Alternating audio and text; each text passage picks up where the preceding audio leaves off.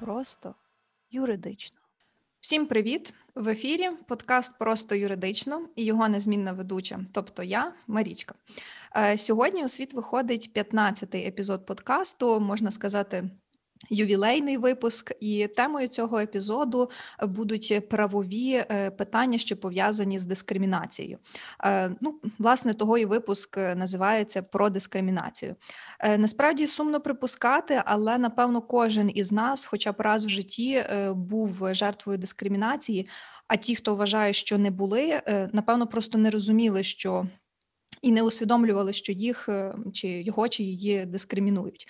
Е, Тому що насправді може бути взагалі стільки проявів дискримінації, скільки може осягнути людська уява. Е, А розповідати сьогодні про дискримінацію я буду не сама разом з гостем. Тому у моїй такій уявній студії вже є спікер Сергій Гавенко. Сергій є практикуючий юрист. Він є юрисконсультом е, в одному з університетів Львова. Е, Також він є амбасадором цифрової освіти від дії. Е, І разом з дівчиною вони виховують французького бульдога на ім'я Кефірчик. Сергій, привіт. Привіт, Марічко. Ну що, ти готовий говорити про дискримінацію? Е, Та я готовий. Е, Кілька слів я би хотів просто твоїм слухачам е, пояснити, чому це юрист одного з університетів, амбасадор цифрової освіти говорить про дискримінацію, яке це взагалі має відношення е, до мене. Ну, по-перше, дискримінація, погодься зі мною, це завжди якесь це порушення прав людини, часто базових прав людини. Тому Мгм. нам, як юристам, як мінімум, знаєш, не пасує мовчати про цю тему, ігнорувати її. Е, Так, Друге, це друге, це я маю сміливість е, називати себе досить відкрито феміністом. Е, Тому дискримінація жінок, сексизм це тема, яка мені теж не байдужа останні років, напевно, п'ять. Я про неї говорю, я нею цікавлюсь, я її досліджую, наскільки це можливо. Ну і я намагаюся відповідно там жити без дискримінаційних е, якихось стереотипів в плані поводження з жінками, дівчатами. Вау, це Е, дуже круто. І третє, ну ми про це говоримо, тому що там в мене в тебе є голос, в тебе є подкаст, в мене є запрошення від тебе, і в тебе є люди, які тебе слухають. Так, я впевнена, що наша розмова з тобою сьогодні буде буде дуже цікавою, і я е, щиро сподіваюся, що для багатьох е, ну власне тема дискримінації, якщо вона десь там була, знаєш, так на слуху, хтось десь щось чув, то насправді задумається і почне більше цікавитися цією проблематикою, тому що взагалі статистика в Україні вона ну кричуща просто. Я ну ми про це поговоримо е, далі. Проводилися певні дослідження. Я думаю, що про них також потрібно буде згадати. Окей, е, тоді давай почнемо говорити з основ. Е, Що ж таке дискримінація? Чи є визначення дискримінації в законодавстві? Тут давай вже не прив'язуватися суто до українського, можна і про європейське, і про міжнародне говорити. То що ж таке дискримінація? Е, Дискримінація. Давай е, подивимось, ми як юристи в найнадійніше джерело це в Вікіпедію. Завжди там шукаю. Так, дискримінація за, за, за Вікіпедією, власне, це будь-яка відмінність, виключення, обмеження або перевага, що заперечує або зменшує рівне здійснення прав. До речі, досить непогане визначення е, порівняно з законодавчими. Наприклад, якщо дивитись українське законодавство, ми маємо профільний закон про засади запобігання та протидії дискримінації в Україні, е, який регламентує дискримінацію як ситуацію, за якою особа та або група осіб за їх ознаками раси, кольору шкіри, політичних, релігійних та інших переконань, статі, віку, інвалідності, етнічного та соціального походження, громадянства, сімейного та майнового стану, місця проживання, мовними або іншими ознаками, які були, є та можуть бути дійсними або припущеними, зазнає обмеження у визнанні, реалізації або користуванні правами і свободами в будь-якій формі, встановлені ці закон, цим законом, крім випадків, коли таке обмеження має правомірно об'єктивно обґрунтовану мету, способи досягнення якої є належними та необхідними. Ось, власне, чому мені подобається визначення з Вікіпедії, тому що воно набагато коротше. Таке для людей, знаєш, е, в нас Народне. є закон для Так. юристів, а Вікіпедія виходить для людей. Ну, якщо так е, підсумувати, Що ж таке дискримінація? То це, ну, якщо уявити на прикладі, це ситуація, е, в якій е, певна частина людей може до неї можуть відноситися не так, як до інших, при тому, що умови, усі вихідні дані фактично є однаковими, але все одно до когось ставляться так, а до когось ставляться по-іншому. Тобто, фактично, це і можна вважати проявом дискримінації. Так, е, якщо говорити про міжнародне законодавство, про визначення дискримінації там, Угу. то я насправді дослідивши ну, досить велику кількість міжнародних різних актів, конвенцій, рамкових, загальних, е, я такого якогось генерального визначення самої дискримінації не знайшов. А вже знайшов визначення, що стосується расової дискримінації, окремо, що стосується дискримінації щодо жінок. Тобто, здавалося б, та на рівні е, міжнародного права це мало би бути в першу чергу, мені здається, закріплено, але вони вже концентруються на тих типах, на тих видах дискримінації, які є найбільш, е, скажімо там, в лапках та популярні, і Угу. визначають, наприклад, расову дискримінацію щодо жінок. Ми про це поговоримо потім. Е, Тому я думаю, що тут читати знову там 12 рядків визначення не буде сенсу Угу. між міжнародних визначень. Угу. А якщо говорити про е, от вже частково я згадала про прояви дискримінації, які взагалі можуть бути види, форми, прояви такої дискримінації? Е, ну і на твою думку, можливо, це таке буде трохи філософське питання, не юридичне. Чому взагалі виникає дискримінація? Які є передумови для того, щоб е, з однією людиною поводитися так, а з іншою поводитися інакше? Е, Ну, дивись, та, ти правильно кажеш, що це не, не абсолютно не юридична якась моя думка, як юриста буде та просто як е, чисто по-людськи. Я розумію, що дискримінація вона виникає е, через певні та забобони, можливо, через стереотипи передані, е, скажімо, з покоління в покоління, е, через вплив сім'ї, родини, та якщо ми говоримо про виховання, через якісь історичні псевдопереконання стосовно конкретних людей чи груп людей через релігійні переконання. Е, ну і я думаю, що великою мірою через відсутність якогось критичного мислення, часто, та через відсутність е, власної, можливо, самооцінки, самоцінності і бажання ствердитися за рахунок е, вразливіших груп населення. Е, ну і навіть відсутність, е, знаєш, базової емпатії до людей. Мгм. Це теж, це теж, я думаю, е, сприяє теж в лапках дискримінації. Я би ще, напевно, сюди додала також і страх е, в певних людей, е, ну, відсутність е, знань чи уявлення, відповідно, які викликає цей страх е, стосовно людини, яка, ну, скажімо, ем, є, з, є представником іншої групи, так, е, е, ну, наприклад. Ем, Дуже часто, е, ну як дуже часто там на Фейсбуці, коли скролиш стрічку, мені час від часу випадають ще й різні оголошення, ем, де люди, там власники чи ріелтори пропонують ем, в оренду квартиру або приміщення. І деколи я е, в оголошенні можу побачити, що там пропонуємо там е, поодиноким парі всім, крім іноземців. Тобто, ну чому крім іноземців? Та ну, наприклад, ну напевно, що. А ця особа вона напевно не знає мови, і вона не зможе з потенційним орендодавцем, е, е, орендарем, перепрошую, спілкуватися.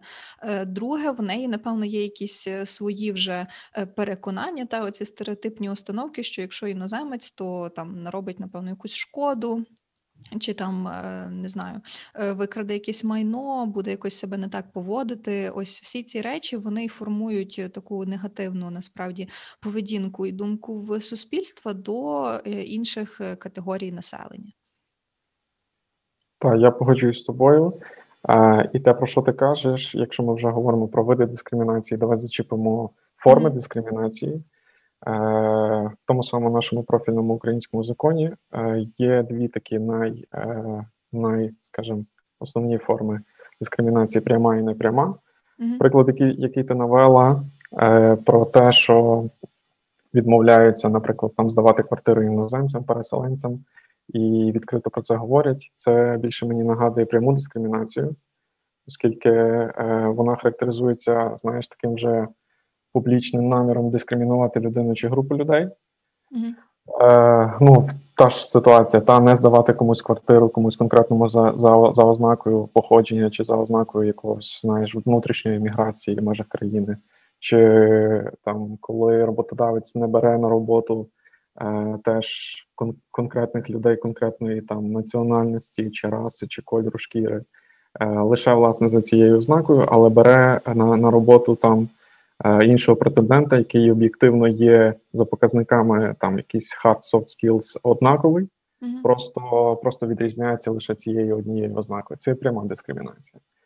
Е, Непряма дискримінація має місце, коли нібито якась не- не- нейтральна умова прописана десь зарегламентована, чи якийсь критерій. Е, Вона ставить окрему особу або групу осіб в ну таке, скажімо, трошки завуальоване, але невигідне становище порівняно з іншими. Та це може бути, наприклад, якщо ми говоримо ну так е, теоретично, це може бути якісь е, фізичні показники до е, людей певних професій. Та це не це може бути, наприклад, якщо є там конкурс, умовно конкурс на заняття там е, якихось там посад, умовно, та пожежників, рятувальників, то там має бути там метр вісімдесят чи метр вісімдесят п'ять зросту. Людина, яка має метр вісімдесят два, але підходить по інших показниках, вона вже не стане пожежником чи рятувальником. Тобто, і це насправді пряму дискри- дискримінацію е, важче її, знаєш, десь від, е, відтрекати, як кажуть Мгм. відслідкувати, е, і потім важче довести, тому що е, ті організації чи, чи ті особи, які, е, які регламентують таку пряму приховану латентну дискримінацію, десь, е, десь її підшивають в якісь та, в якісь закони, в якісь постанови, в якісь там внутрішні акти. Вони, вони теж часто мають свої аргументи, що це об'єктивно виправдано, що там ми піклуємося. Про там про, про, про певну категорію населення це все робиться для справи, і ми не можемо допускати до того чи до тої чи іншої ситуації тих чи інших людей за знаєш за конкретними ознаками. Мгм. Е, От е, ти згадав про те, що така ну, латентна дискримінація вона може бути прошита в там нормативно-правових актах, законодавчих актах. Е, А на твою думку, і ну, взагалі так об'єктивно, чи бувають самі закони, ці нормативно-правові акти дискримінаційними самі по собі, тобто не конкретні органи дії влади, а е, сам законодавчий акт, от такий, як він був розроблений, прийнятий, поправлений і вже потім проголосований зі змінами. Е, Я вважаю, що так, тому що, е, зокрема, дивись, якщо, якщо ти чула, в нас до, е, по-моєму, грудня 2017 року був такий внутрішній нормативний документ, це був наказ Міністерства освіти, е, е, вибач, Міністерства охорони здоров'я, е, яким було прийнятий ще, між іншим, там, в 93-му вроді році. Е, яким було заборонено жінкам обіймати там якийсь шалений перелік, по-моєму, 450 видів різних професій, та і обґрунтовано тим, що вони е, важкі, що там шкідливі умови праці, що ми захищаємо е, жіноцтво і майбутнє материнство цих жінок. Але я е, ну цей наказ він вже скасований, він вже не діє там більше трьох років, але я заглянув просто в перелік е, цих професій. Е, Ну і там знайшов такі класні, насправді цікаві, я думаю, для дівчат, жінок так само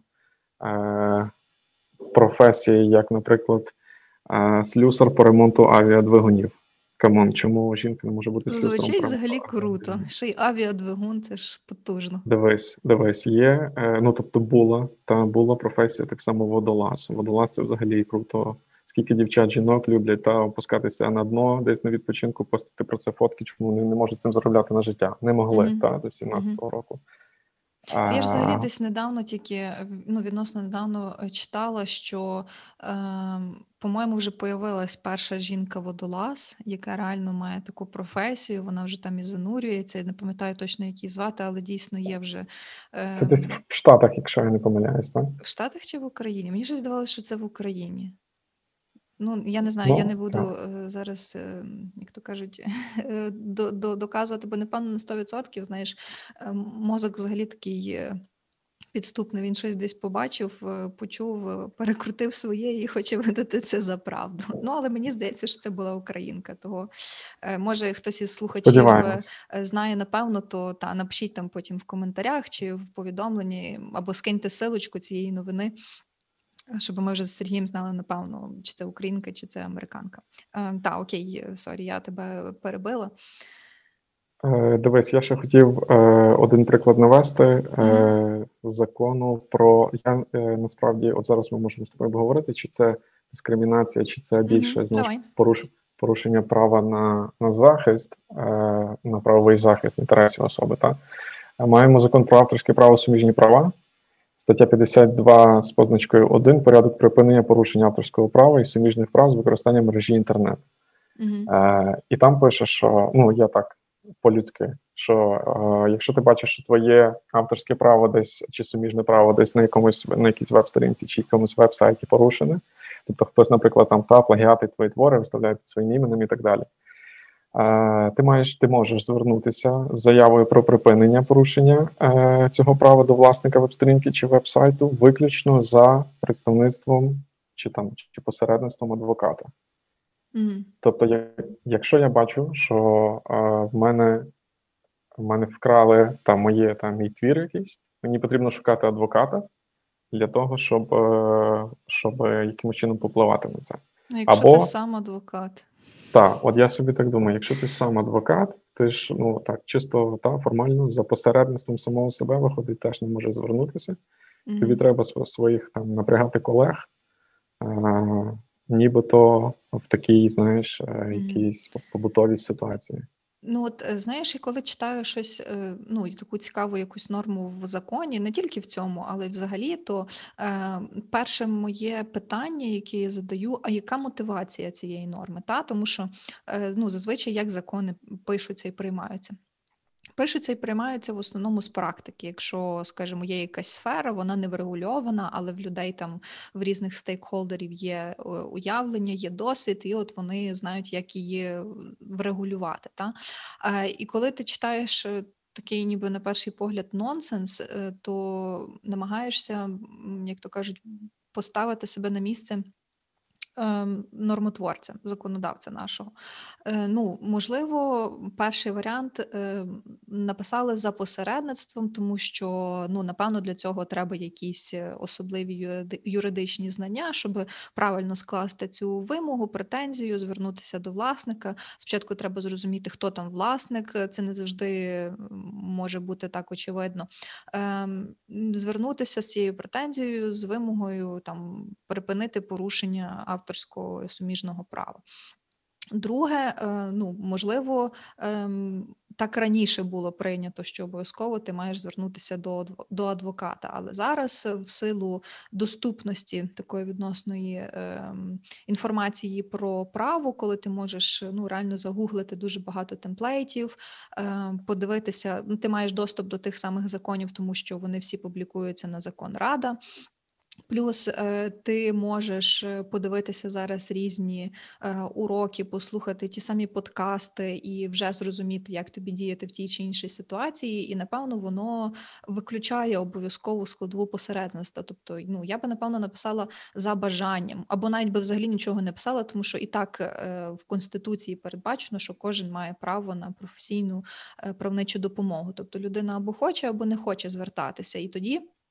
Якщо вона не звертається за допомогою до адвоката, а пише сама цю претензію, то це не буде там формальною підставою е, потім в суді чи в іншому органі е, таку претензію не, не розглядати чи посилатися на те, що було порушено порядок е, звернення з такою претензією. Ну не знаю, воно так воно не знаю наскільки воно виглядає дискримінаційно, воно виглядає напевно просто недоречно. Я погоджуюсь і ще додам, е, знаєш, думку моєї завкафедри, бо я закінчував на магістратурі кафедру інтелектуальної власності, власне. Угу.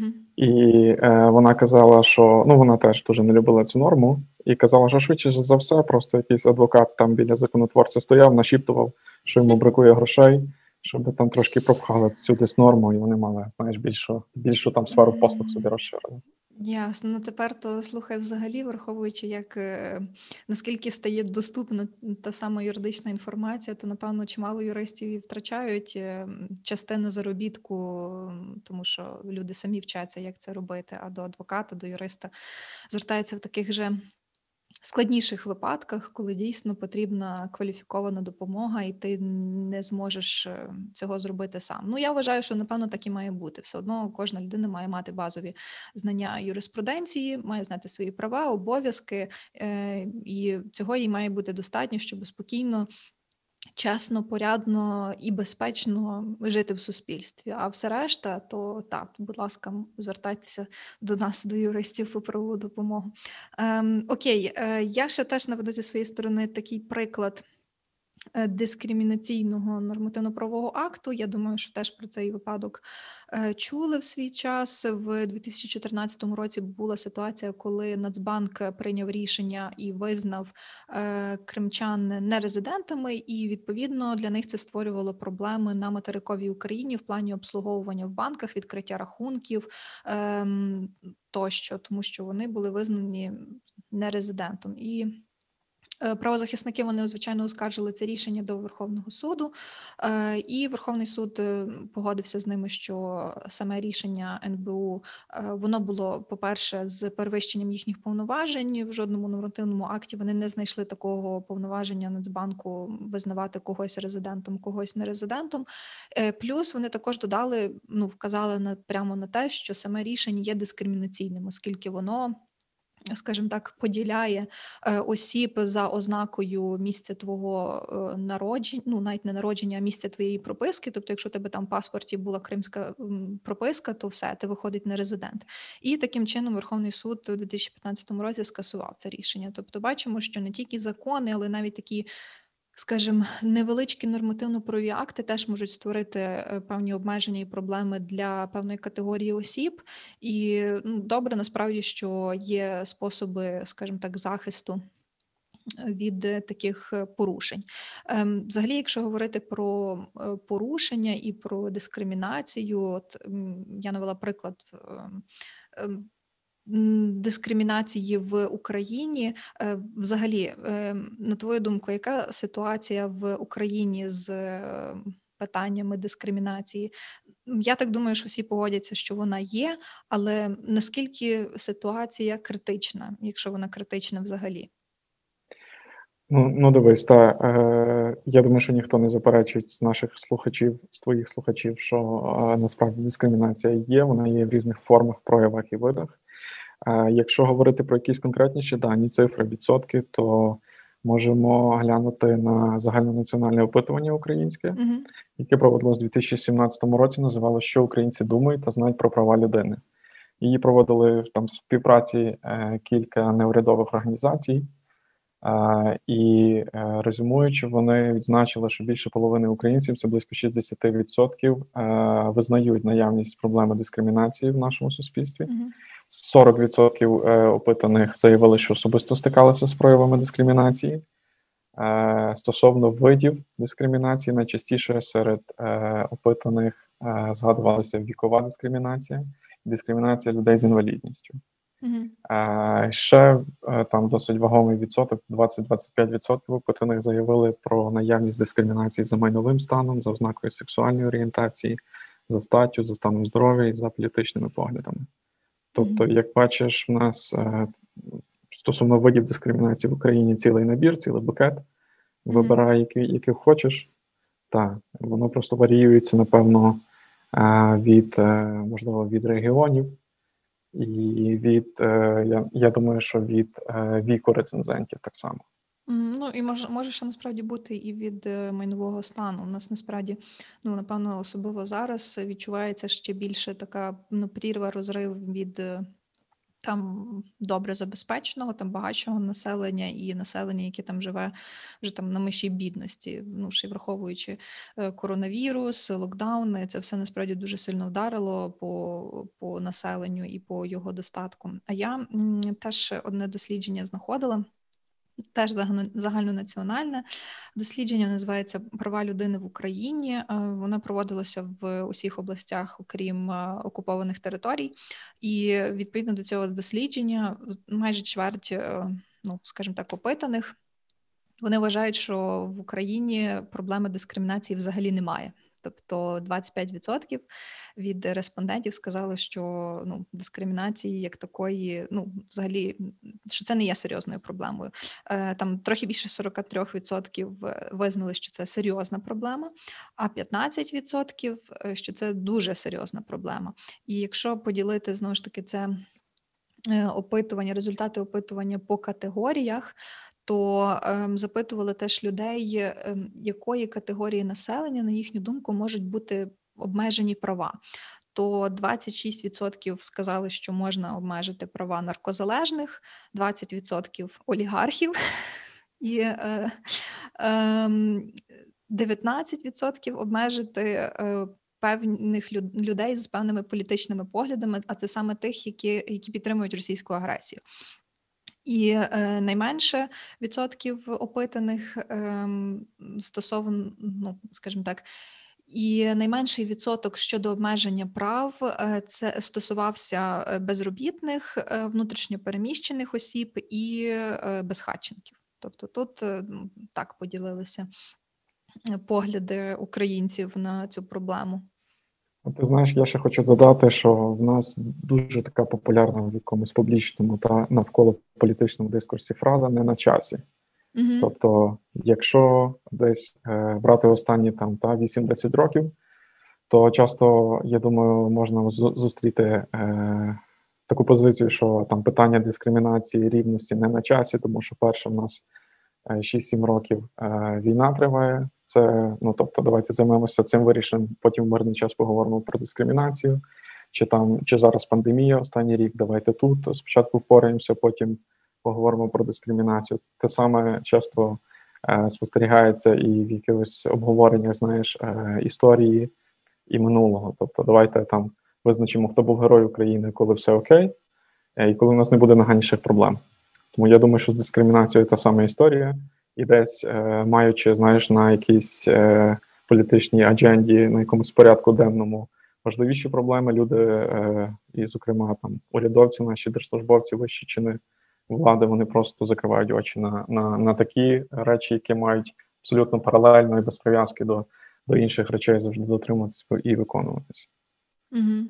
Ну е, та я погоджуюся, що це такий дуже популярний в нас дискурс. е, Вирішити, ну там намагатися спочатку вирішити якусь одну проблему, потім переключатися на іншу, потім на третю.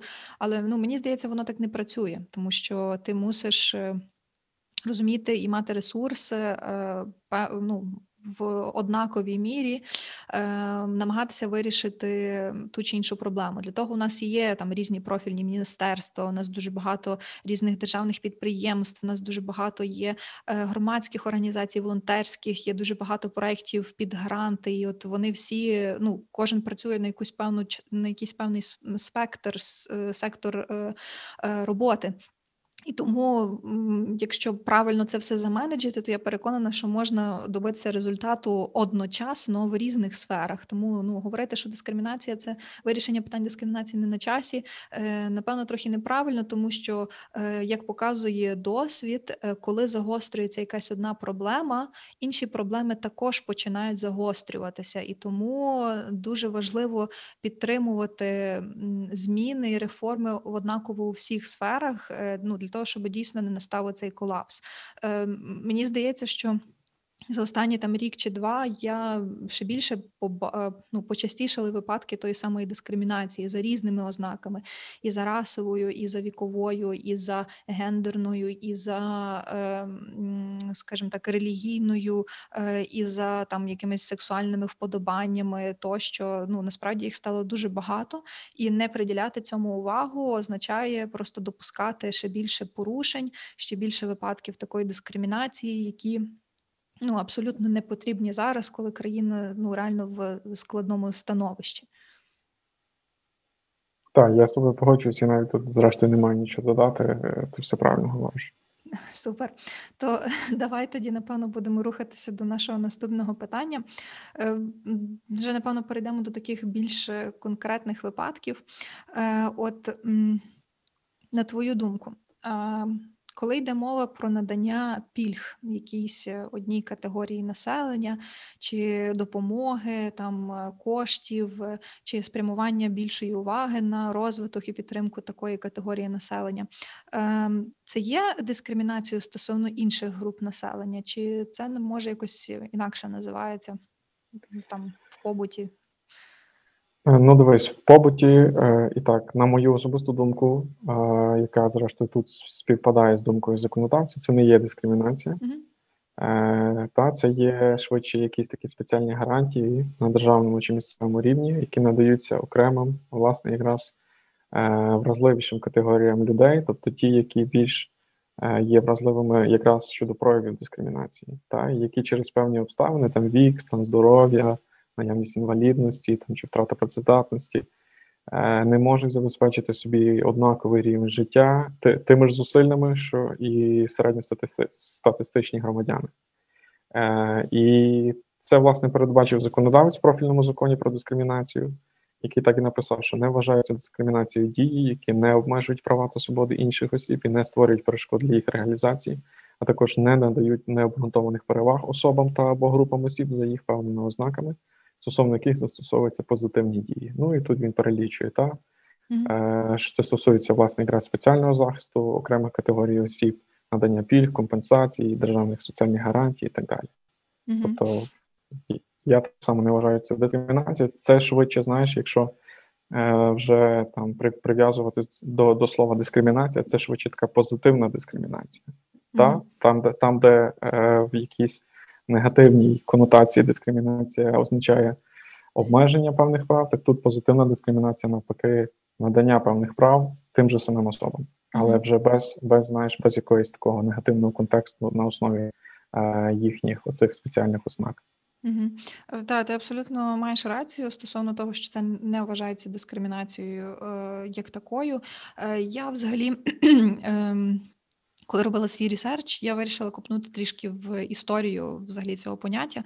Загалом ем, такий е, план дій держави стосовно підтримки однієї категорії населення е, називається Affirmative Actions. І пішов він власне зі штатів е, ще з 1961 року, коли президент Кеннеді вперше застосував такий термін стосовно підтримки власне афроамериканського населення Е, для того, щоб компенсувати ем, всі ті приниження, дискримінацію, е, там е, утиск в правах, обмеження в правах ем, темношкірого населення е, Америки за весь той час, поки от вони туди переїхали і, і там живуть. І власне ем, така програма ем, американського уряду вона ще й досі існує ще з того часу, і називається вона ну, такі дії називаються affirmative actions, тобто позитивні дії ем, стосовно американського афроамериканського населення. Якщо говорити, наприклад, про Україну, то прикладом таких позитивних дій можуть бути ті самі гендерні квоти в політичних партіях, та коли е, там до певного часу е, взагалі жінки жінкам ну і так складно, але було ще складніше отримати е, мандат в політичній партії. Тобто, хоча, ну наскільки я знаю. Е, Ще у 2005 році е, був прийнятий закон про забезпечення рівних прав та можливостей е, жінок та чоловіків, але лише з прийняттям от виборчого кодексу 2019 року.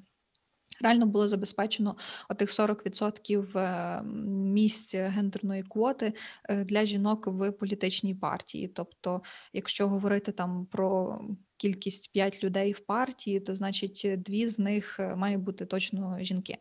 Ем, Так само про інвалідів, е, про людей з інвалідністю.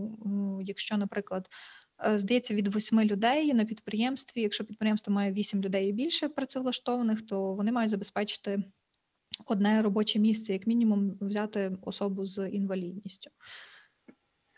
Е, Дивись, кілька слів додам від себе про квоти, зокрема гендерні квоти. Ага, давай. Тут, напевно, мене зараз закидають камінням там, чи будь чи будь-чим, не знаю, сподіваюся, м'якшим. Але, власне, е, говорячи про гендерні квоти, я не прихильник гендерних квот, гендерних або рас, е, там та за расовою ознакою. Е, Я вважаю, що якщо в якусь команду чи в якийсь колектив потрібні високопрофесійні люди, які володіють там певним набором скілів, то е, їхня стать чи їхній колір шкіри тут не повинні е, мати ніякого значення. Тобто, якщо е, там набирають 10 найкращих професіоналів, і вони всі об'єктивно виявляться там. Об'єктивно виявляться най- найкращими, але це будуть там білі чоловіки, чи це будуть темношкірі жінки. Окей, беріть всіх десятьох білих чоловіків або темношкірих жінок. Мгм. Чому ні? Але знаєш, е, оцей збалансування колективу лише на основі кольору шкіри чи на основі статі, це теж я вважаю неправильно, тому що це шкодить, Мгм. це шкодить, на мою думку, власне, тій справі, для якої це все і організовується. Розумієш? Так, я розумію, і я дуже добре розумію цю мотивацію, але вона би напевно працювала в такому суперідеальному толерантному суспільстві, де немає таких якихось інших проблем. Тобто я теж за те, щоб е, особа отримувала там мандат, роботу, ну якесь визнання е, залежно від того, як вона працює, і які вон, яких успіхів е, вона досягає, і як ну як, яку користь вона в принципі приносить своєю роботою, незалежно від того, скільки їй років, ем, з якої вона статі, шкіри, кольору шкіри тощо. Е, Я думаю, що. Мотивація гендерної квоти в першу чергу прийшла за тим, що е, для жінок е, там штучно встановлювали обмеження е, потрапити в власне в політичну партію. І ну дійсно, от мені здається, ти зі мною погодишся, якщо подивитися зараз за стосовно представництва тих партій в Україні, які ми маємо, чи то на національному рівні, там в Верховній Раді, чи на місцевому рівні дуже багато крутих жінок пройшло, прям таких, ну і моїх знайомих, ем, стосовно яких я дуже тішуся, що вони попали у владу. Я знаю, що вони дуже круті спеціалісти. Просто питання, чи була би в них така можливість е, потрапити в партію, там виграти вибори, якщо би не було таких гендерних квот. Я розумію, що це вже такі дуже теж філософські розмови. Ми не можемо знати, напевно, якщо би було, якби було. Та? Але мені здається, що зараз е, ну, така позитивна дія стосовно гендерних квот, вона себе виправдовує. Я думаю, що з часом, коли ми як суспільство доростемо, е, нам не буде потреби вже в цих гендерних квотах, тому що дійсно чоловіки і жінки будуть мати однакові можливості, і вони вже будуть змагатися виключно е, як професіонали, незалежно від того, чи це чоловік чи, чи жінка. Але оскільки зараз е, жінкам все ж таки ну важче, то напевно ці гендерні квоти і, і мають місце. Ну я це кажу не того, що я жінка, а того, що я стараюся об'єктивно оцінювати ту ситуацію. І той факт, що ем, інший теж приклад, що чоловікам також дозволили. Е, Брати відпустку по догляду за дитиною раніше це фактично тільки жінки могли зробити. Це теж дуже добре, тому що е, деякі випадки бувають, що в сім'ї жінка краще працює, більше заробляє, ніж чоловік. І це окей, того чому він не може подивитися за дитиною, там е, вкласти в її виховання, в її розвиток, поки жінка працює і приносить кошти додому. Ну я думаю, що такі штуки вони, вони потрібні і вони позитивно мають впливати на. На наше сприйняття е, взагалі суспільства, тому що не можна жити по таких установках, як жили там 100-150 років тому, та коли жінка виключно мала бути вдома, е, мала виховувати дітей і, і тому подібне. Ні, вже так ніхто не живе насправді, і нам потрібно йти в, в ногу з часом. Ну, це так на мою скромну думку, е, тому таке. А я, до речі, принагідно слухачам нагадую, що в цьому епізоді ми говоримо про дискримінацію, що це таке, її прояви, як можна з цією дискримінацією е, боротись. Ем, от ем, я вже трохи зачепила, скажімо так, дискримінацію стосовно жінок. І я би хотіла ще підняти таке питання. Воно стосується безпосередньо проявів дискримінації стосовно жінок, як ем, слад-шеймінг, є такий термін. Зокрема, це англійське слово, е, і він під собою підрозуміває, що ем, слад-шеймінг – це критика е, стосовно дівчат або жінок ем, по відношенню до їхнього е, способу життя, стосовно їхнього зовнішнього вигляду. Ну, взагалі, хто не знає, слад це проститутка, якщо так перекласти, це шлюха, це дівчина там легкої поведінки, як там ну перекладають, називають. Шейм е, це когось осуджувати, ганьбити, соромити. Ну, відповідно, слабшеймінг це соромити, тому що ти себе поводиш на чиюсь думку як. Проститутка, і насправді я теж трошки досліджувала взагалі це поняття. Ем, як такий сладшеймінг, до речі, пішов якраз е, з розвитком, таким бумом е, самого фемінізму. Та? Тобто, коли жінки зрозуміли, що ну вони можуть не вдівати там постійно довгі спідниці, прикривати е, своє тіло. Вони можуть одягатися так, як вони хочуть, хочуть, хочуть е, там вдівають штани, е, хочуть короткі спідниці, і це не означає, що вони там представники.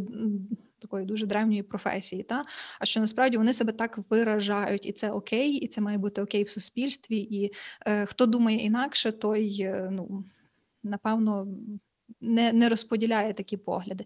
Ем, на твою думку, так як е, ти себе декларуєш е, феміністом, е, взагалі сладшеймінг окей, не окей, і чому він також виникає? Сладшеймінг дуже не окей, насправді. Mm-hmm. Е, Можливо, для такого простішого розуміння того та феномену. Е, Давайте кожен уявимо собі бабусь біля під'їзду, біля яких ти проходиш, і ну, оце сладшеймінг. Все, що вони говорять після того, як ти зайшла в під'їзд, це сладшеймінг. Mm-hmm. Так, проблема є, і, зокрема, якщо брати навіть так, е, тих самих бабусь і молодих дівчат, я думаю, що це проблема так само вікова, це проблема поколінь вічна, тому що там старші жінки, наприклад, е, вони можуть просто згадувати свою молодість, і вони можуть десь приховано заздрити тому, що вони собі не могли mm-hmm. такого дозволити, знаєш, там багато років тому, там чи вони мусили відповідно до якихось стандартів, то тодішнього більше знаєш патріархального устрою одягатися, поводитися. А тут іде якась е, вибачте, нахабна сусідка, якій там 17 років, і собі дозволяє робити те, чого вони не можуть навіть зараз. Знаєш, mm-hmm. тому е, це дуже насправді поширено. Це дуже не круто. Я сподіваюся, що десь ми знаєш переростемо як суспільство в цілому. Це це поняття, і будемо робити кожен те, що що хоче, і вдягатись так, як хоче, і взагалі поводитись без заглядки на на думку оточуючих. Я ще скажу, що сладшеймінг це це насправді дуже небезпечно, тому що одним із проявів сладшеймінгу, точніше наслідків, є. Обвинувачення жертв насильства, тому що та е, ну Досить часто все одно, коли ти чуєш про якийсь випадок там нападу, чи зґвалтування, чи побоїв, чи ще щось. Якщо має місце там, коли чоловік нападає на жінку, то чомусь категорія населення говорить, що вона сама винна, тому що а вона його спровокувала, тому що б вона його спровокувала своїм виглядом, своєю поведінкою.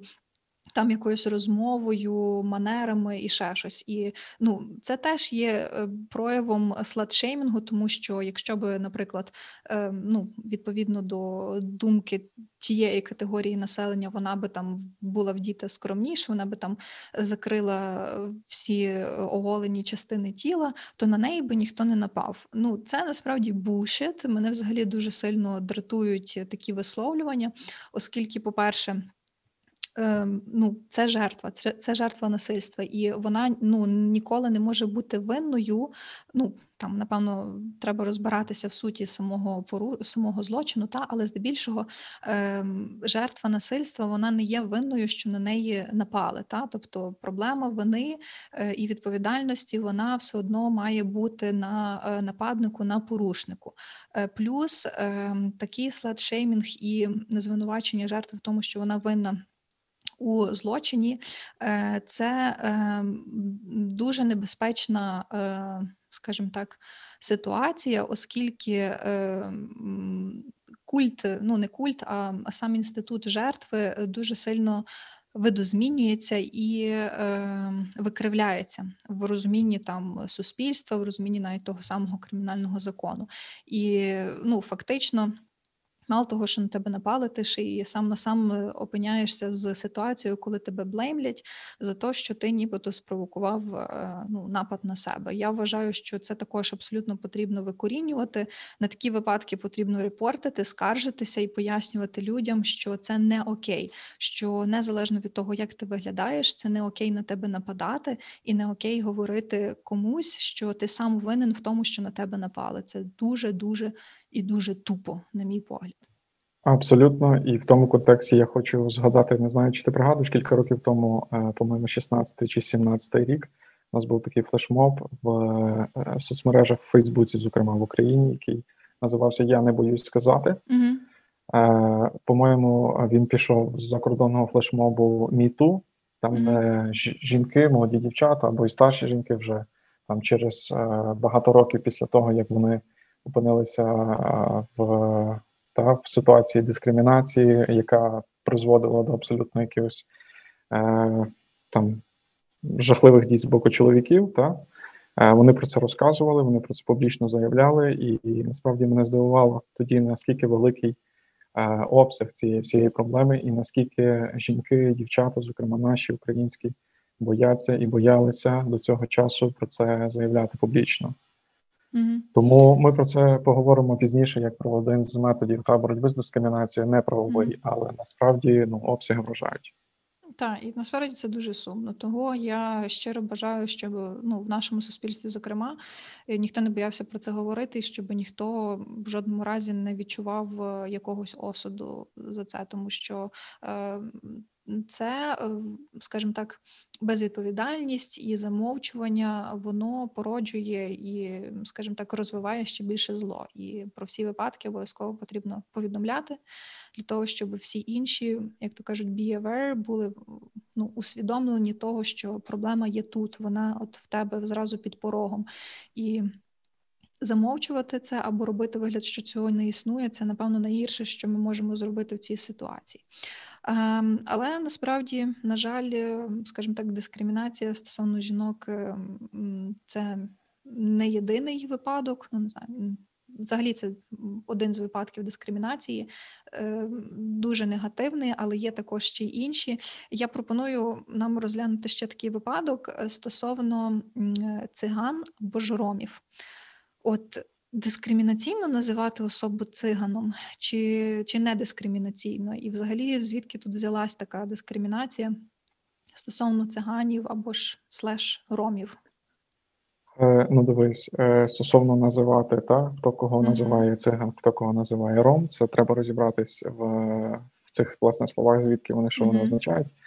Е, якщо я е, добротно на ресерчив, то е, цигани це була назва народу, е, яка походить від е, давньогрецького слова е, ацінкані.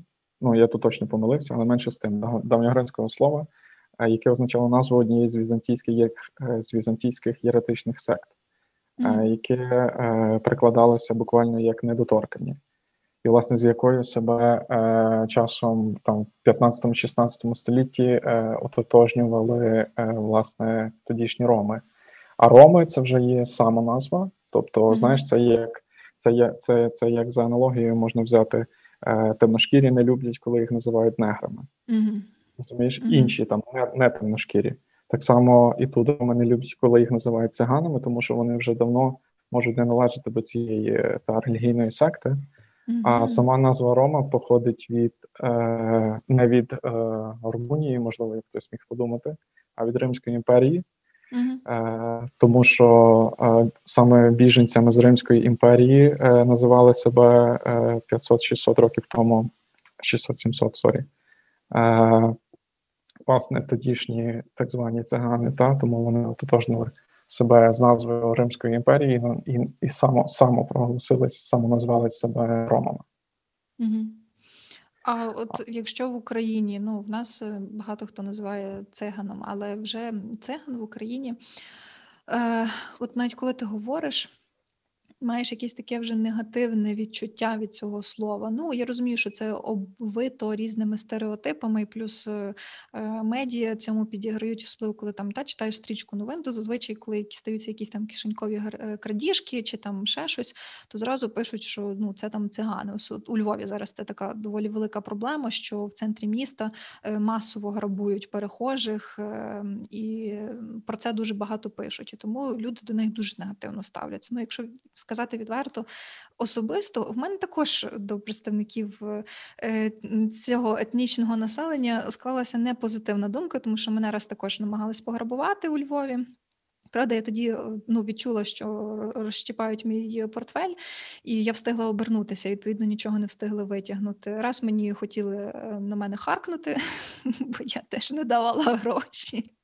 Ну, приємного мало, і відповідно я розумію такий загальний, загальне невдоволення. Але все ж таки, абстраговуючись від якихось особистих вражень в Україні, ну як називати циган чи, чи роми, тому що я зустрічаю і циган, ну що називають і цигани, і коли називають роми.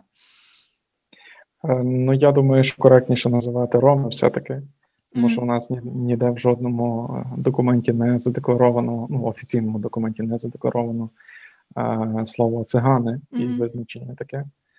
Е, але е, стосовно того, що ти кажеш, стереотипів стосовно, стосовно ромів, тут треба е, також чітко розмежовувати та ромів і безхатченків там чи жебраків. Та? Тобто не всі роми є безхатченками жебраками, так само не всі безхатченки жебраки є ромами. Тобто, якщо це співпадає, тоді я розумію твоє ставлення і, і ставлення там, там багатьох мешканців е, бо- якогось міста великого, там, чи в принципі по Україні. Якщо не співпадає, ну це вже стереотип тоді. Не знаю. Для якогось такого, е, знаєш, вже тотального розвіяння, що, е, що роми це не завжди жебраки, не завжди злодії. Можу, не знаю, порадити. Там подивіться, подивіться серіал Peaky Blinders, там, де ганстери теж були е, там етнічно циганами, і вони абсолютно не, не подібні ні на ні на жебраків, ні на ромів. Я розумію, що це художній серіал, але просто противагу я хочу згадати фільм Великий Куш е, Гая Річі. До речі, е, в просто юридично є епізод, де я роблю таку ну, правову оцінку певним е, сценам фільму. Називається епізод Why I didn't go down in the force. Е, ну, якщо вам цікаво, можете прослухати. Але власне там, якщо дивитися фільм в оригіналі, е, то ну, інші герої називають е, цих представників пайкіс. Пайкі е, це таке дуже давнє слово в англійській мові. Воно взагалі пішло ще там з якогось е, е, зараз скажу точно.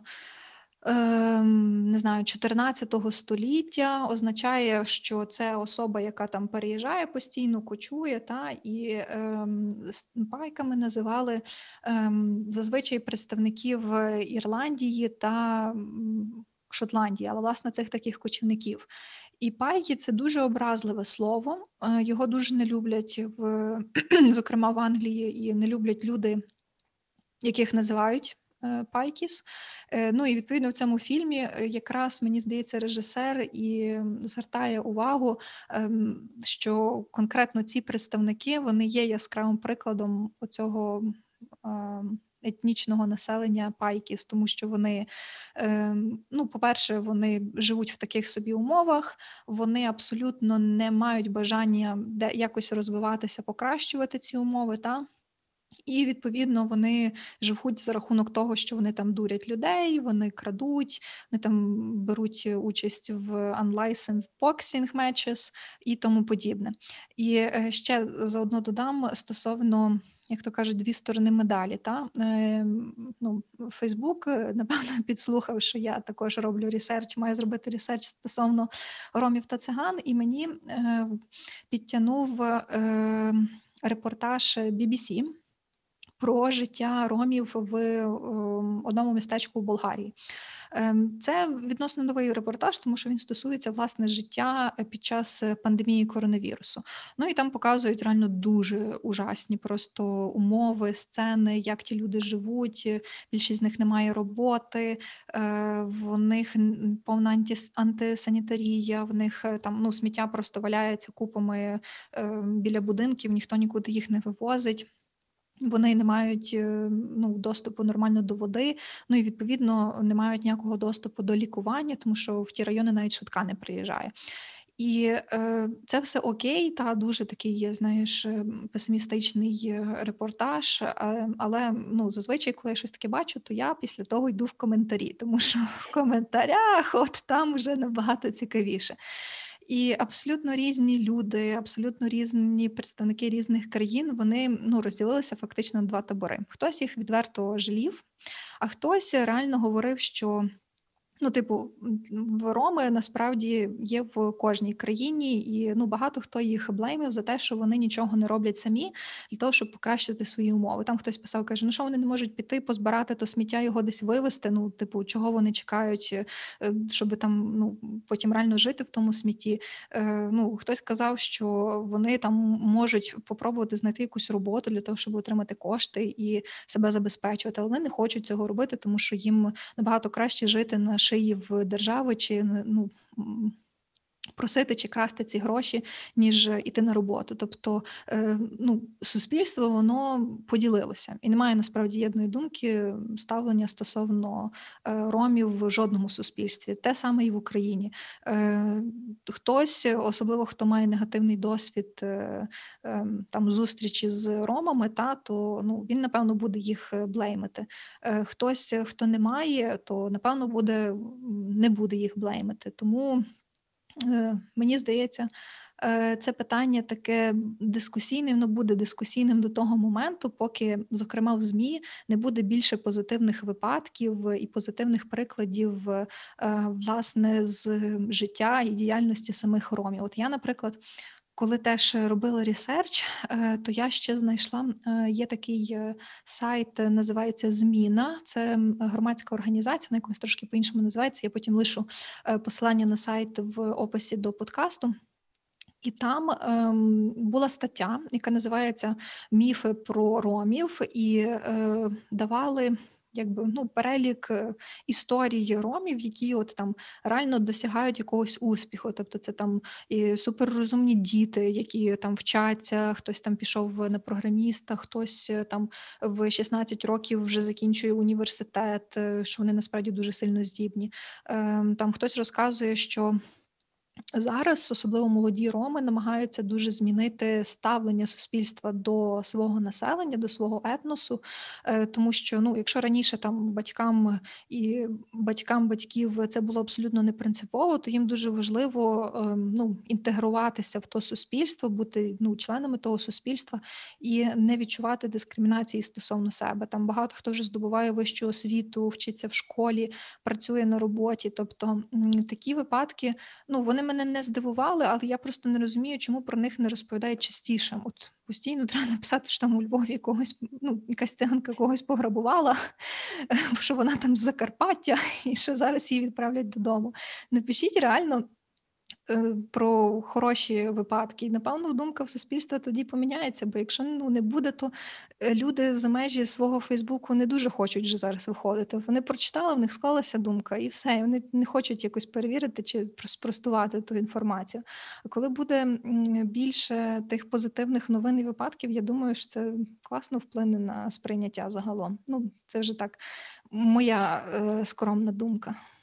Я з тобою погоджуюсь. Ще е, кілька слів про те, е, як взагалі ми з боку держави та ставимось до ромів. Мгм. Е, яка в нас є чи, чи є в нас якась е, там пряма державна політика, якась політична Мгм. лінія? Е, то в нас є е, такий документ, який називається Стратегія захисту та інтеграції в українське суспільство ромської національної меншини на період до 2020 року. Ну, очевидно, що він вже завершився, так. Але серед завдань е, цієї стратегії там ну насправді це дуже гарно виписано. Е, Там є підвищення рівня правової обізнаності ромів і сприяння формуванню суспільству толерантного ставлення і залучення, власне, от про те, що ти говорив, суспільно корисної праці.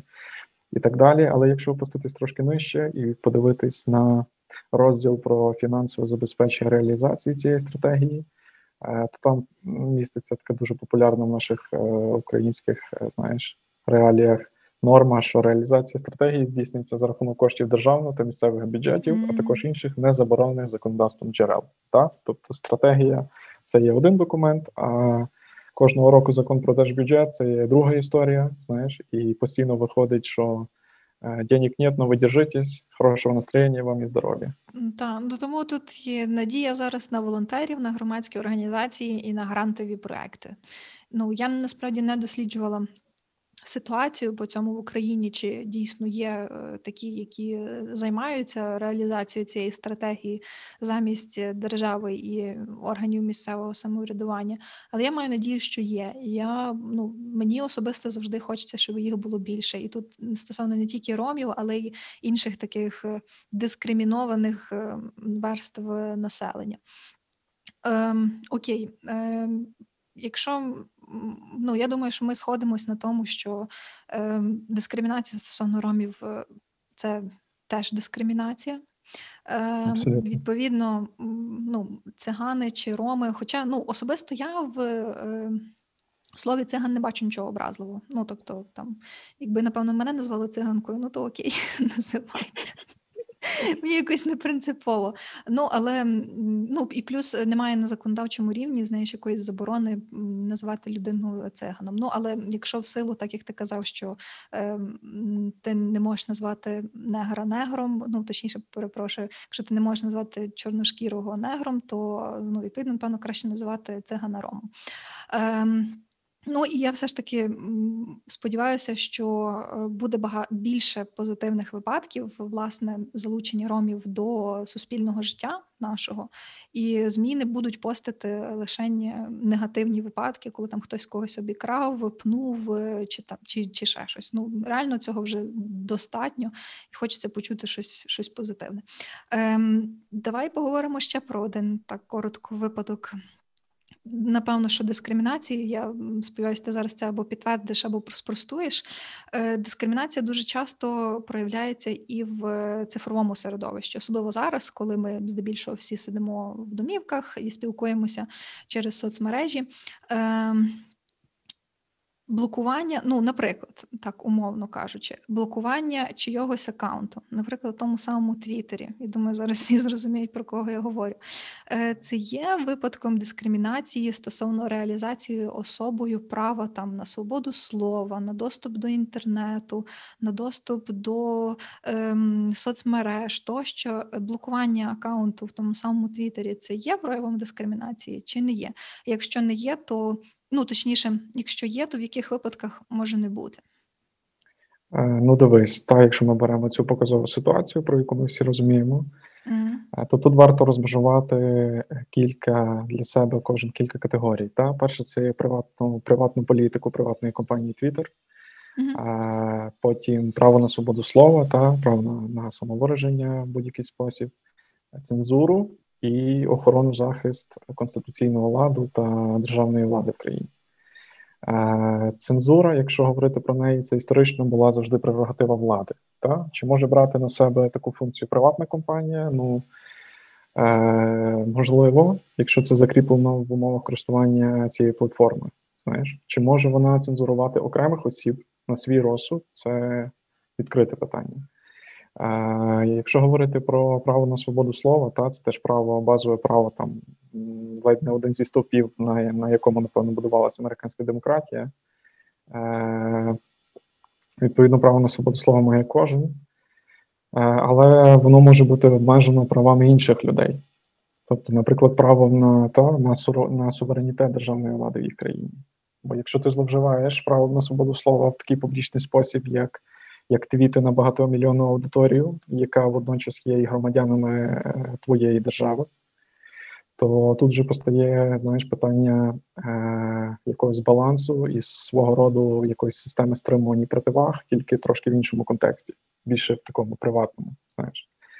Е, Тому в ситуації з блокуванням аккаунту е, Трампа в Твіттері варто кожному для себе, я думаю, е, прояснити, що, що йому тут е, знаєш більше, більше важливіше. Чи свобода слова, право на вільне вираження своїх поглядів в такий спосіб, чи якась мирна конституційна процедура визначення там та переможця президентських виборів і передачі влади. Бо а якщо вже предметніше говорити, е, то е, власне що писав Трамп перед тим, один з твітів, який він писав перед тим, як, як його заблокували. Якщо я правильно переклав, то один з твітів звучав так: е, фальсифікації на виборах є більш ніж достатньо для оголошення переможцем Трампа. Це він сам про себе написав. Статистично неможливо програти вибори 2020 року. Великий протест буде у Вашингтоні 6 січня. Будь там, будь лютим. Мгм. Тобто, особливо зверни увагу на останні, на останні речі: будь там, будь лютим. Е, Це відразу мене спонукало заглянути в правила користування Твіттером. Е, Я туди е, подивився, і там є такий розділ, називається Прославлення політики насильства, який був останній раз е, змінений ще в березні 19-го, тобто не під шумок цієї ситуації. Е, І там пише, що Твіттер звертається до користувачів. Ви не можете погрожувати насильством щодо окремої людини чи групи людей. Ми також забороняємо прославляти насильство. Тут вже друге питання: чи, чи оцей заклик був насильством? Знаєш? Мгм. Е, і як його інтерпретувати. Ми бачили, в що це перетворилося, е, як, якусь кінцеву, знаєш, остаточну оцінку е, діям Трампа і Твіттера насправді я зараз не можу дати. Але мені ближче, ближче ця позиція власне Твіттера. Тому що ну ми всі знаємо, е, що Трамп виробляв е, на, на тій платформі, що він писав, і там в контексті пандемії, коронавірусу і грип страшніший ніж коронавірус, пийте відбілювач, е, і все буде добре. Ну тобто, очевидно, що таких людей до такого високого мікрофону не можна відпускати. М, Е, та, типу, ем, але бачиш, з іншої сторони, ну, скажімо так, всі соцмережі, по ідеї, створюються як е, вільні незалежні платформи для обміну думок. Е, Я теж е, погоджуюся, що, скажімо так, ну, типу, я не за обмеження свободи слова в жодному випадку, та? але я за обмеження тоді, коли це може призвести до таких непоправних наслідків, коли ем, є загроза підриву конституційного державного ладу в державі, коли є небезпека життю та здоров'ю іншим людей. І коли це, ну скажімо, дійсно суспільно необхідно в той конкретний момент, в даному випадку е, легко судити, що це може бути могло бути закликом до е, там насильницьких якихось дій та насильницьких протестів, е, тому що у нас вже є наслідок. Є наслідок і того, що там і зі сторони поліції хтось е, загинув. Із протестувальників також є жертви. Ну плюс е, всю ту шкоду, яку вони е, завдали приміщенню, то теж про це не варто забувати. Ну і в результаті фактично була загроза дійсно повалення того конституційного ладу, який американці плекають ще з часів батьків-засновників. Тому так, я думаю, що тут е, був реально сенс е, обмежити. Я думаю, що напевно треба було Трампові заблокувати аккаунт ще раніше. Напевно, того би не сталося. Ну але маємо те, що маємо. Тут, е, як ти кажеш, Твіттер це приватна компанія, і вони. Ну, на свій власний розсуд вирішують, напевно, коли блокувати, коли не блокувати. Звичайно, ну Трамп міг би оскаржити це рішення. Може він і оскаржує, не знаю, не цікавилась, але факт залишається фактом. Ем, ну, в інших випадках, ем, якщо говорити далі про цифрову там дискримінацію, дискримінацію в цифровому середовищі, е, то Теж, напевно, є об'єктивно виправдано, коли ну, йде мова про якийсь хейт спіч, та? коли, наприклад, є заклики про е, там напад на. Ну, не знаю, на якусь певну релігійну категорію населення, чи е, там зірвати якийсь мирний протест, тому подібне. Е, в таких випадках я теж думаю, що доцільно обмежувати такі дописи, блокувати акаунти, оскільки вони абсолютно не несуть і не реалізовують ту мету, задля якої створювалися ті чи інші е, соціальні мережі. Окей. Ем, так, ну насправді Ми можемо далі продовжувати говорити ще дуже багато про е, саму дискримінацію як таку, але ми ще не поговорили про ефективні методи протидії боротьби подолання скору... Е, подолання е, дискримінації е, в Україні. На твою думку, на твої знання, які є такі способи, е, які може застосувати людина, стосовно якої ну, відбулася дискримінація, яку дискримінують, чиї права порушені? Е, ну, дивись, способи є. Я би їх розділив умовно на правові і неправові, mm-hmm. і е, потім потім свою думку скажу стосовно ефективності е, кожної з цих груп. Okay. Якщо якщо говорити про неправові, то це перш за все є е, розповідати про дискримінацію та не замовчувати дискримінацію.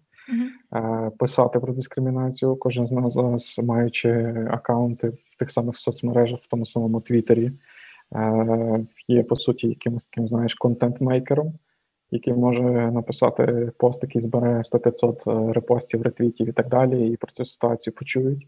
І, можливо, знаєш, ефект від цього буде набагато швидший, кращий і більший, ніж від якоїсь правової процедури. Тобто, це перше. Е, стосовно правових методів боротьби з дискримінацією в Україні, е, можна користуватись е, зверненням до неурядових правозахисних організацій, які власне займаються проблематикою дискримінації. То можна виносити це на їх рівень, і вони тобі нададуть необхідну якусь юридичну, можливо, там не знаю, фінансову, соціальну допомогу. Можна звертатись безпосередньо до суду, там знаєш, за посередництвом адвоката або сам mm-hmm. це вже тут, тут, тут кожен сам собі обере. Е, Можна звертатись власне в контексті та е, яких судових процедур до за безоплатною правовою допомогою. Відповідні регіональні територіальні центри там теж е, там теж повинні допомогти в таких ситуаціях. Ну і в нас є повноважений Верховної Ради з прав людини. Це теж інститут, який власне займається цим питанням. Ну а це це більше такий е, позасудовий адміністративний порядок вирішення питань з дискримінацією.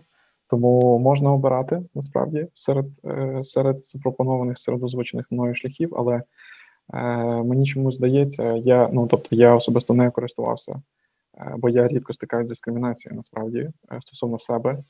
Е, але мені здається, що жоден з е, оцих перелічених правових знаєш, інструментів боротьби з дискримінацією не спрацює так ефективно, як, е, наприклад, розголос на публічний загал. Мені здається, що знаєш, що це є. Ну, мені, звісно, сумно таке говорити як юрист, тобі, напевно, теж усвідомлювати. Але, знаєш, десь писати заяви, починати якісь процедури, судові провадження, доводити в суді, що це була дискримінація, це не було дискримінації, що саме тебе дискримінували за такою ознакою. Е, я не знаю, наскільки воно працює ефективно насправді, тому що до того буде залучені теж широке коло людей, можливо, зі своїми стереотипами, так само ті самі судді, чи ті, чи ті самі правозахисники.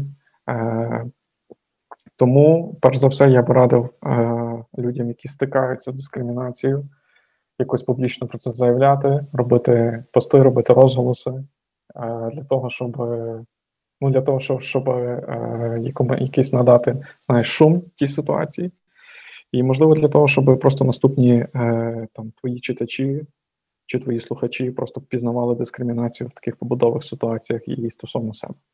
Угу. Так, я погоджуюся стосовно ну, власне такої не дуже ефективності цих е, заходів, тому що ну дійсно, на жаль, чомусь частина населення, от ті 25% про опитування, яке я задала раніше, вони не вважають дискримінацію як такою проблемою. І це насправді сумно, тому що. Для когось, е, ну скажімо так, відмова в працевлаштуванні чи, наприклад, якесь інше ставлення, воно дійсно впливає на е, якість життя, взагалі на сприйняття себе тієї людини. І чому так має бути, незрозуміло. Важливо, ну на мою думку, перше, е, от так як ти кажеш, робити ці дописи публічно, надавати розголосу. Чому? Тому що люди мають першу чергу зрозуміти, що дискримінація це правопорушення, це не окей. І з таким миритися не потрібно. Ем, плюс е, дискримінація як така ем, не ем, скажімо так, не допомагає розвиткові суспільства. Ну, навпаки, його тормозить, його більше розділяє, і таким чином ну, нічого доброго з цього не виходить. І ну, напевно, тоді, коли ну, зазвичай чомусь так стається, коли якась ситуація чи проблема набуває розголосу, тоді вже до неї про неї починають цікавитися правоохоронні органи, та а не навпаки, що ти розумієш, що ти можеш завжди звернутися правоохоронні органи, і вони будуть нею цікавитися. Ні, чомусь воно працює по-іншому. Ну як то кажуть, маємо те, що маємо наразі, але це не означає, що ми не маємо цього змінювати. Тому та, шановні слухачі, якщо ви стикаєтеся з дискримінацією, не мовчіть про це. От е, Сергій перелічив всі доступні способи, які ви можете застосувати у, скажімо так, відновленні свого порушеного права. Ем, Це не означає, що цей перелік є виключним, звичайно, тобто ви можете і інші незаборонені способи використовувати. Ем, Але найважливіше ніколи не толеруйте дискримінацію. Якщо ви розумієте, що ем, стосовно вас, що вас дискримінують, е, не мовчіть, не погоджуйтеся з цим.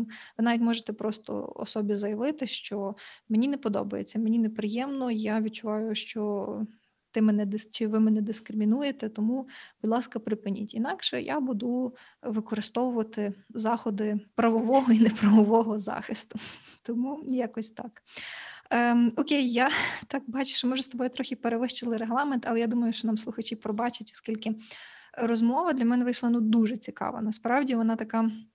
Була, ем, як то кажуть, як е, американські гірки, е, і в правовому полі ми побували, і в філософському, і в соціальному, і в етичному, тобто у всіх. Я думаю, що тепер, напевно, ні в кого не буде сумнівів, що ем, право, юриспруденція це не є якась одна відділена категорія. Та вона дуже тісно переплітається з усіма сферами життя, і неможливо бути юристом і при цьому не бути трошки філософом, трошки політиком, трошки соціологом, ем, трошки громадським активістом. Тобто, всі ці речі вони е, культивуються в одному. Е, Я дуже дякую тобі за розмову, за твою Дякую експертизу, за твій ресерч і за твої знання. Мені було дуже приємно з тобою спілкуватися. Сподіваюся, що ми ще з тобою по- поговоримо на якісь інші теми в інших епізодах. Нашим дорогим слухачам е, я бажаю ніколи не стикатися з дискримінацією. Якщо стикатися, то одразу її пресікати. Е, якщо вам був цікавий і сподобався цей випуск, то ви вже знаєте, що робити. Е, ви лайкаєте, шерите, підписуєтеся на всі канали, де є подкаст. Також не забувайте, що є сторінка подкасту у Фейсбуці. Ви теж можете її підтримати. І не забувайте заглядати до мене в телеграм-канал. Я там частенько пишу про інші цікаві. Юридичні моменти. До речі, зараз ем, я пишу на тему захисту персональних даних в Телеграмі, також в каналі, який називається Просто юридично. Того там також підписуйтесь і слідкуйте. Ем, тому, Сергій, ще від тебе завершальне слово. Е, Дякую тобі, за запрошення. Та мені насправді теж було дуже цікаво трошки там на кілька днів е, вникнути більше знову в е, цю тематику, розглянути дискримінацію. Е, І не лише стосовно жінок, та, а й стосовно інших е, груп населення. Е, Слухачам я сподіваюся, що сподобалось насправді. Е, Хочу порадити, кому е, цікаво. Хочу порадити, зокрема, на тему фемінізму прочитати класну книжку. Дуже, до речі, просто круто читається. Хто тільки починає досліджувати цю тему, це книга Чоловіки про фемінізм. Видавництво книголав. Е, Дуже класний переклад, дуже класні автори, дуже, дуже так лаконічно, але ну, доволі серйозно подали цю тему. Так само так само можете переглянути два класні фільми про вже, на жаль, покійну суддю Верховного суду США Рут Байтер Гінзбург. Один документальний, так і називається абревіатура RBG, другий називається On the Basis of Sex. Художній більше. Вона теж була свого часу дуже крутою активісткою в плані відстоювання прав жінок. А, кого цікавить дискримінація в спорті, зокрема в футболі, то УЄФА зняло класний фільм, називається Out, Outraged. Можливо, ми прикріпимо посилання правда Марічку. Так, обов'язково. Ти мені це все е, запиши з усіма посланнячками. Я обов'язково додам це до опису. Це дуже круто, що ти рекомендуєш. Певно, що це допоможе трішки більше зрозуміти е, питання і суть е, дискримінації. Так, тому, тому не толеруйте дискримінацію, не дискримінуйте інших і е, мийте руки. Та обов'язково. І можете мочити манту. Це теж дуже Так, важливо. можете мочити манто. Все, всім вам гарного дня, вечора і почуємося вже в наступних епізодах. Всім па-па. Па-па, па-па.